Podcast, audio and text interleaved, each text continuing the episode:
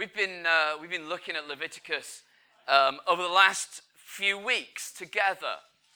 Um, a book that, to be honest, lots of, uh, lots of us don't read very uh, readily. It's a sort of a daunting book. It's a book that just seems full of lists of rules and regs and seems so removed. And yet, I hope that as we've engaged with it, we've sensed that actually the New Testament that rests on something like Leviticus, part, that, all, the first five books of the Bible, the New Testament, and Jesus who comes and speaks into these situations. Actually, suddenly you see the relevance that all of life matters to God. There's no area of life that God is not interested in. There's no area of life that God does not see as relevant for Him. And we've looked at worship and we've looked at um, sacrifice. We've looked at being a people for the sake of the world. We've looked at things like food and sex and who you sleep with and who you can't sleep with and why that matters. And today we look at holiness, really. Society, though. When in our tradition, in our Pentecostal tradition, when we talk about holiness, often holiness is very much internal. You think about some of the songs we might sing around holy, Purify My Heart, which is a nice song. It's a good song, but it's actually a, sort of a gentle song. It's an internal song. It's a song that once you know the words, you'll sing with your eyes closed because it feels like it's all internal. But actually, the, the Old Testament and the New Testament has a different view of holiness. Holiness is something that you demonstrate, it's something that you reflect of God's heart for His world, and in a sense, you demonstrate it in the midst of real life. And what we're going to look at today is this idea of a society. How do you be together a people that demonstrate the holiness of God? This is the slide that I've used every week because I think it's the slide that sort of brings the whole of this book together. Be holy, because I, the Lord your God, am holy. And the reason the picture of the world is there is because God was calling a people to say, I want you to live differently, not so that you might just sort of brush your sort of nails and go, oh, aren't we doing well? But you might live well you might live as holy people because actually you're a model of what God wants for the whole world. You think about the big picture, in the beginning, God created everything, but it was flawed and it was fractured and it was broken. So, what does God do? Well, God calls a people who learn, who are called to learn to be obedient to God's ways. And ultimately, that is epitomized in Jesus. Jesus comes and demonstrates God's heart for a world. Why does God in Jesus heal the sick? Why does God in Jesus feed the hungry? Why does God in Jesus come to those who are on the extremes of society? Because actually, what he's wanting to do is demonstrate what the kingdom of God looks like. One day, the kingdom of this world will be the kingdom of our God. And in that day, there'll be no more tears, there'll be no more hunger, there'll be no more marginal people, there'll be no more sickness, there'll be no more death. Until that day, we model what it means to follow Jesus, who says, Look, I'm a signpost. I'm the one. He's more than a signpost. He's the one that's making it happen. But he comes and his miracles are the signpost of the kingdom. Look, there's a bigger world than this. God, who wants to renew all things, does so always through people. So, church is not somewhere you come to sort of have a religious experience. That's not really what church should be about. Church should be this community that is beginning to learn how to live the way of the kingdom for the sake of the world, so that the world around goes, oh, so that's how life can be. You may not know this, but sometimes when we've had uh, in church, when we've done sort of like an evening, when we've done some of those sort of evenings kind of concerts and daft things and meals and stuff, we've had people who don't know Jesus have come, and they've said to me afterwards, they've said, This is so brilliant. And you want to say because of the acting and the singing and the general talent of our congregation. No, no, no, no, no. They say it's brilliant because actually it looks like people like each other. And you go, well, generally they do. And generally these people have hung around together. Some of these people have been together for over 25 years. And in 25 years, they've had big fallouts. But actually, they've hung together. Some people have really hurt each other, but they've hung together because they've forgiven. Some people still, I have to tell them this, some people still irritate each other. Now, clearly, those are all the people that are not here this morning. Some people still irritate each other, but they still hang together. Because actually, they've discovered something about Jesus that makes them want to be a community together, not just a community that hangs together when everything's going well. Otherwise, who would be here? What does holiness look like? Holiness looks like a group of people who are learning to be obedient to Jesus in the way they tackle their relationships with one another. And it's a, we're a model that says, actually, therefore, this is how society could be. Because one day, society will be like this when all things are brought under the lordship of Jesus. Does that make sense? Do you recognize yourselves? Makes sense. So, we're going to read uh, the 19th chapter. This is how it begins. The Lord said to Moses, Speak to the entire assembly of Israel and say to them, Be holy, because I, the Lord your God, am holy. Each of you must respect his mother and father and must observe my Sabbath. I am the Lord your God. Don't turn to idols or make gods of cast metal for yourselves. I'm the Lord your God. When you sacrifice a fellowship offering to the Lord, sacrifice it in such a way that it will be accepted on your behalf. It shall be eaten on the day you sacrifice it or on the next day. Anything left over to the third day must be burned up. If any of it's eaten on the third day, it's impure and won't be accepted. Whoever eats it will be held responsible because he's desecrated what's holy to the Lord. That person must be cut off from his people. When you reap the harvest of your land, don't reap to the very edges of your field or gather the gleanings of your harvest. Don't go over your vineyard a second time or pick up the grapes that have fallen. Leave them for the poor and the alien. I am the Lord your God. Don't steal, don't lie, don't deceive one another. Don't swear falsely by my name and so profane the name of your God. I am the Lord. Don't defraud your neighbor or rob him. Don't hold back the wages of a hired man overnight. Don't curse the deaf or put a stumbling block in the front of the blind, but fear your God. I am the Lord. Don't pervert justice. Don't show partiality to the poor or favoritism to the great, but judge your neighbor fairly. Don't go about spreading slander about people. Don't do anything that endangers your neighbor's life. I am the Lord. Don't hate your brother in your heart. Rebuke your neighbor frankly so you'll not share in his guilt. Don't seek revenge or bear a grudge against one of your people, but love your neighbor as yourself. I am the Lord. Keep my decrees. Don't mate different kinds of animals. Don't plant your field with two kinds of seed. Don't wear clothing made of two kinds of material.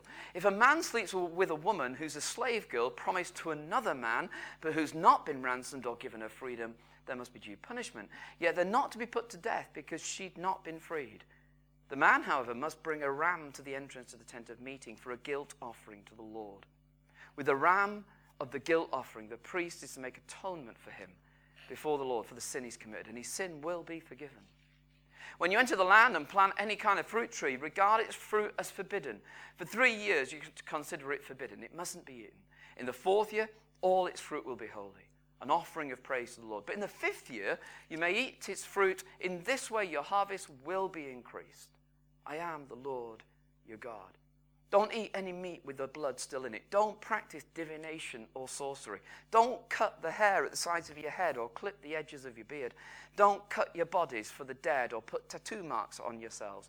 I am the Lord. Don't degrade your daughter by making her a prostitute, or the land will turn to prostitution and be filled with wickedness.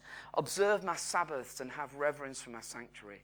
I am the Lord. Don't turn to mediums or seek out spiritists, for you'll be defiled by them. I am the Lord your God. Rise in the presence of the aged. Show respect for the elderly and revere your God. I am the Lord. When an alien lives with you in your land, don't mistreat him.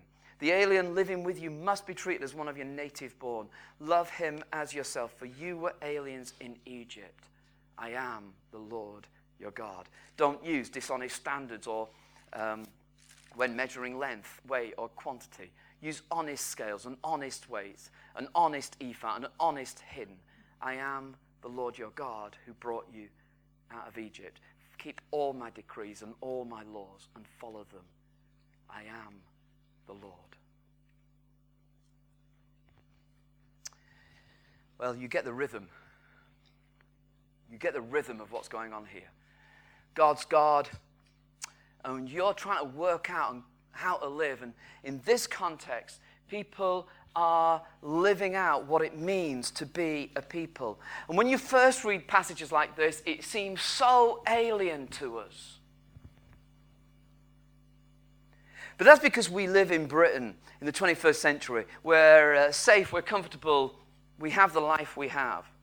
I don't know how many of you have been watching David Attenborough's Africa programs. Absolutely brilliant.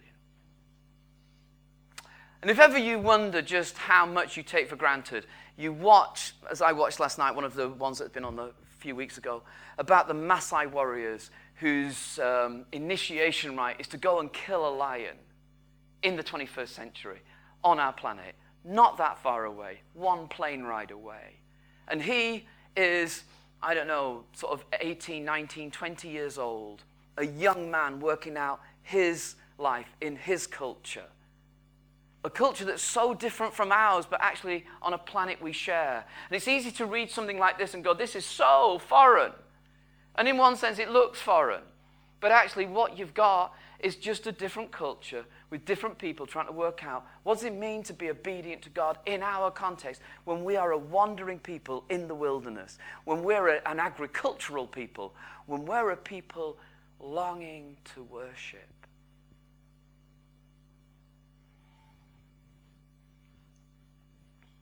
When a teacher of the law came to Jesus and said, What does God really think is important? Jesus said, There's two things that are really important. Love God with all your heart, with all your soul, with all your strength, with everything you have. Love God unrestrictedly. And love your neighbor as yourself two commandments one from Deuteronomy and one from this chapter we've just read. Love your neighbor as yourself. For this is what God requires of you. And in a sense, the whole of this chapter is working out what's it look like when we decide to be a people who love people around us. A few years later, after that conversation that Jesus had with a teacher of the law, Jesus' brother, James, would write an epistle a letter to people trying to work out how to be Christians. And in the second chapter of James, he's talking about what's the relationship between what you believe and what you do. And if you put all that chapter into sort of like into what they call a wordle, and you, what you find is the, the time, number of times that a word is repeated, the word gets bigger on that picture. The whole of chapter 2 is really about the problem of how, saying you have faith without deeds. Faith without action is a problem. Unless your faith is leading you to act differently, then actually your faith probably isn't faith in the right thing. All this to say, I don't think the Bible has any space, any time for an internal, personalized faith that doesn't change the way you live, that doesn't change your relationships, that doesn't change your business practice, that doesn't change what you spend your money on, that doesn't spend, change your, your personal lives, your, your intimate lives. Faith is never internal, holiness is never internal. And it's interesting that this week, one of the politicians has recognized that. It was on Friday in the Telegraph online. And this lady, Baroness Warsi, who's a Muslim, I think by faith, the headline was People who do God, who do, God do good. And, the, and, and in the article, that is still online if you want to look at it, but in the midst of it, she says this We may see the manifestation of faith as a crucifix around the neck or a spire on a skyline which of course it is. And what she's saying is that there are a lot of arguments recently about should you be able to wear sort of a mark of your faith. And she said that's actually sometimes what we see it as a manifestation of faith. You know, you want to wear a crucifix. But too often we overlook the practical manifestation of faith. The mother and toddlers groups, the school assemblies, the fundraising days, the 98 million hours churchgoers spend volunteering each year. Now, what they've done is done a social audit of all the hours that Christians spend volunteering for the sake of others. And they've estimated it's 98 million per year. For me, that's the most powerful manifestation of faith the collective demonstration of people's individual beliefs. The most powerful manifestation of faith is the collective demonstration of your individual beliefs. They put a figure on it, by the way, how much that is worth, how much that time is worth. And they've said that in one year it's worth 342 million pounds. Now it's interesting that at a time when faith and politics and faith and society is actually quite a difficult topic. Last week when we talked about homosexuality, we talked about actually the difficulties of how do we express a different opinion in public. Actually, a few days later, they're coming and going, well, actually, do you know what? Whatever people might be privately believing, the outcome of this is remarkable.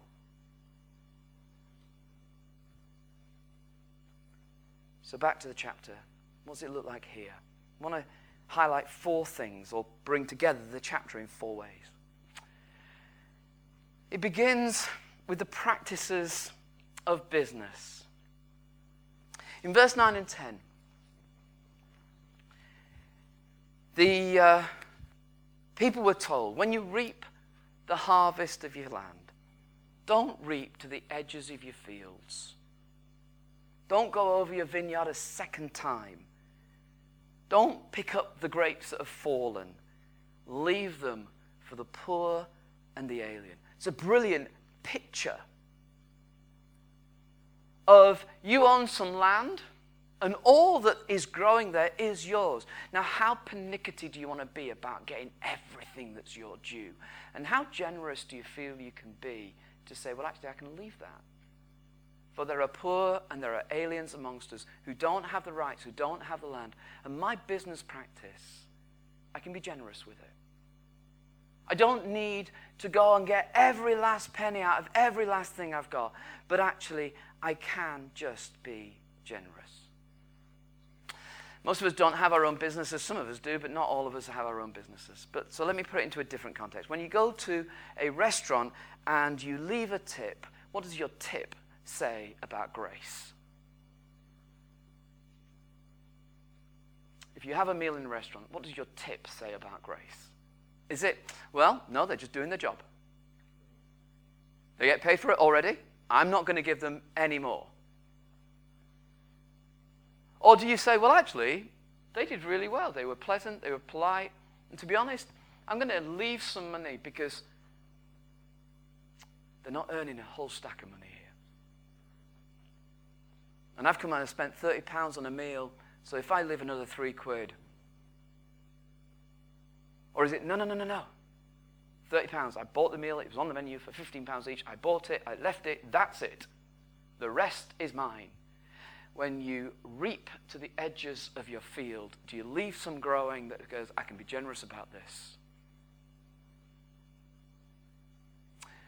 Some of you look like you'd prefer me just to talk about harvesting.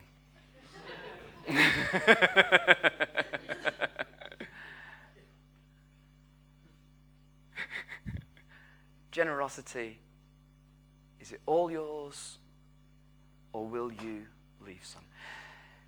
The next long passage, the long bit of the passage, is about a culture of integrity or a culture of trust. From 11, from don't steal, don't lie, don't deceive, don't swear falsely, don't defraud, don't hold the back the wages of a hired man overnight, don't curse the deaf or put a stumbling block in their way, don't slander, don't um, bear a grudge, but love your neighbor as yourself. All of this is essentially don't say one thing and then do another. Don't take advantage of one another. Don't tear one another down, but actually build community.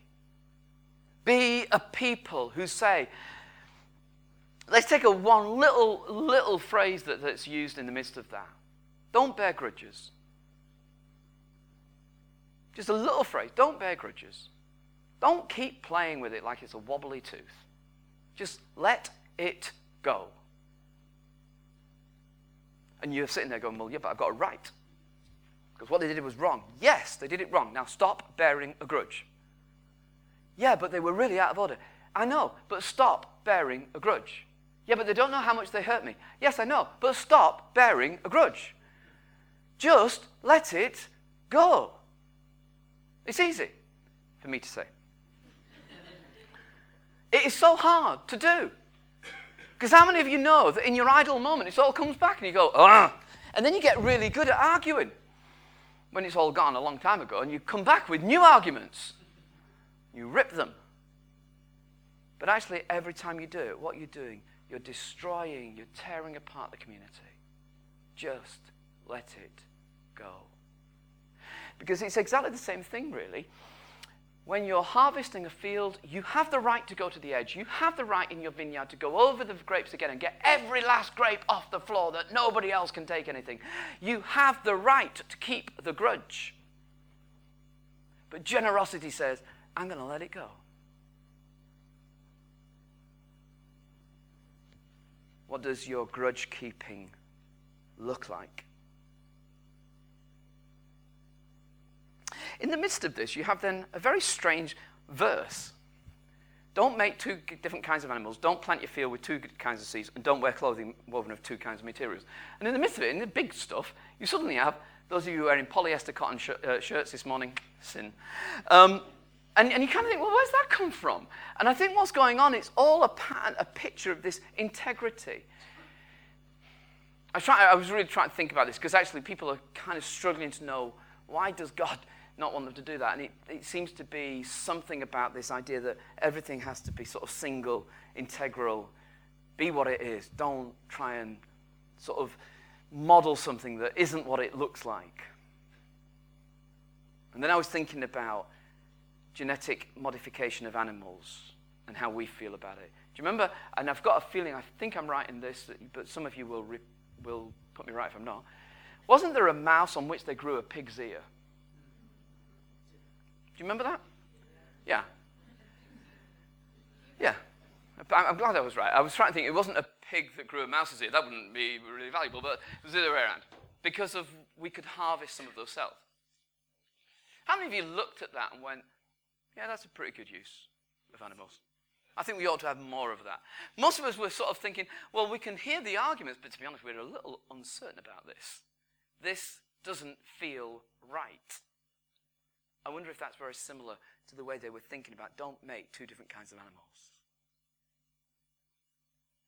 Just because you can doesn't mean to say you should. Be integral. Have integrity. Be what you look like you're being. Don't try and fudge stuff. Be a community of integrity. And then you've got this next passage bit of it. um, which starts Don't eat any meat with the blood still in it. Don't practice divination. Don't cut the hair at the sides of your head. Clip the edges of your beard, etc. Don't cut your bodies. Don't have tattoos. Don't, and don't degrade your, your daughter by making her a prostitute. Observe the Sabbath. These sort of like five or six things that are just random?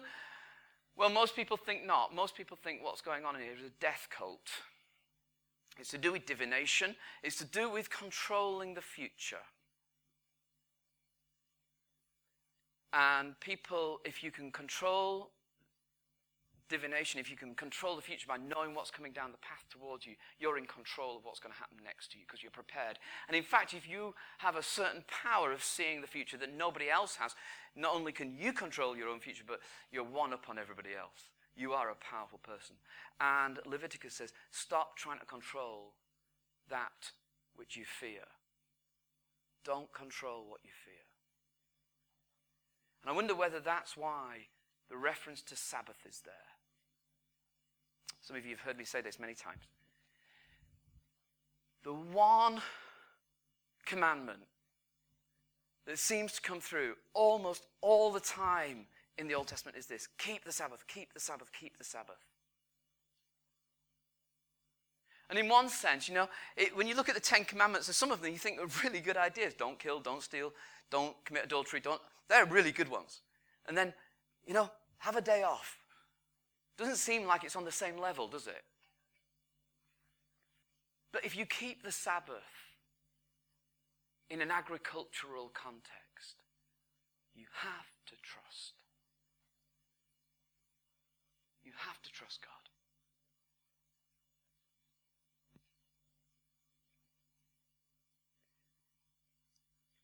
I guess there's quite a few of us in this room who know the weeks when we've worked seven days and seven days and seven days and seven days without stop. And we know the feeling that if I don't do this, well, I just have to do it because if I don't do it, it's all going to fall apart. And it's people like us that need to hear this command. It's people like us who believe that actually, if we don't keep on working, everything will collapse. It's people like us who need to hear the word that says, Can you trust God with your work? Don't, you can't control everything you fear. And then the final one care for the weak and the marginalized. It says here, rise in the presence of the aged. Show respect for the elderly and revere your God. I am the Lord. When an alien lives with you in your land, don't mistreat him. The alien living with you must be treated as one of your native born. Love him as yourself. For you were aliens in Egypt. I am the Lord your God. The widow was one of those categories that all the way through the scriptures is an image of the weak, the people who have nothing. Here it's wider than just the widow, it's the widow and the alien. And I think that this text would suggest to us that our society, what our society really values, is demonstrated by the way we t- treat our elderly and we treat those people who don't belong.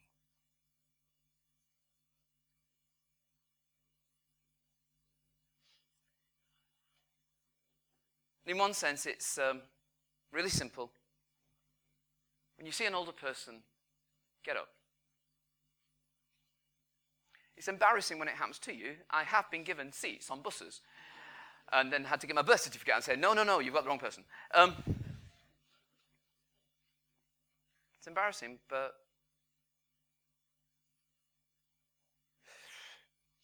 but what, what you're doing when you get up and you say, no, please take my seat. You're saying you're someone. You're worth something. You're valuable. You're saying to someone who's older, We've not forgotten about you. We're saying to someone who doesn't feel like they've got a lot of power now in the world, No, no, no, I'm going to relinquish my power to give you a place of some honor. What you're doing when you do that for the alien, for the immigrant, for the people who have nothing? So, what does holiness look like in the art of living? It means you're generous. Generous in business. Holiness begins amongst ourselves. We're generous to one another. I love it when I hear of people within the church just offering money and gifts to one another. You're modeling something that the rest of the world would give their right arm for. State benefit is a long way away from the generosity of people who go, when you're in need, I'm actually going to give you. A generosity in business, a generosity of tipping, a grace in the way you use your profits. People who maintain t- integrity, who will always say what's true and what's right. Trusting God for the unknown. And finally, defending the weak. This is what holiness looked like. Purify my heart. Because actually, left to my own devices, I'm quite selfish. I live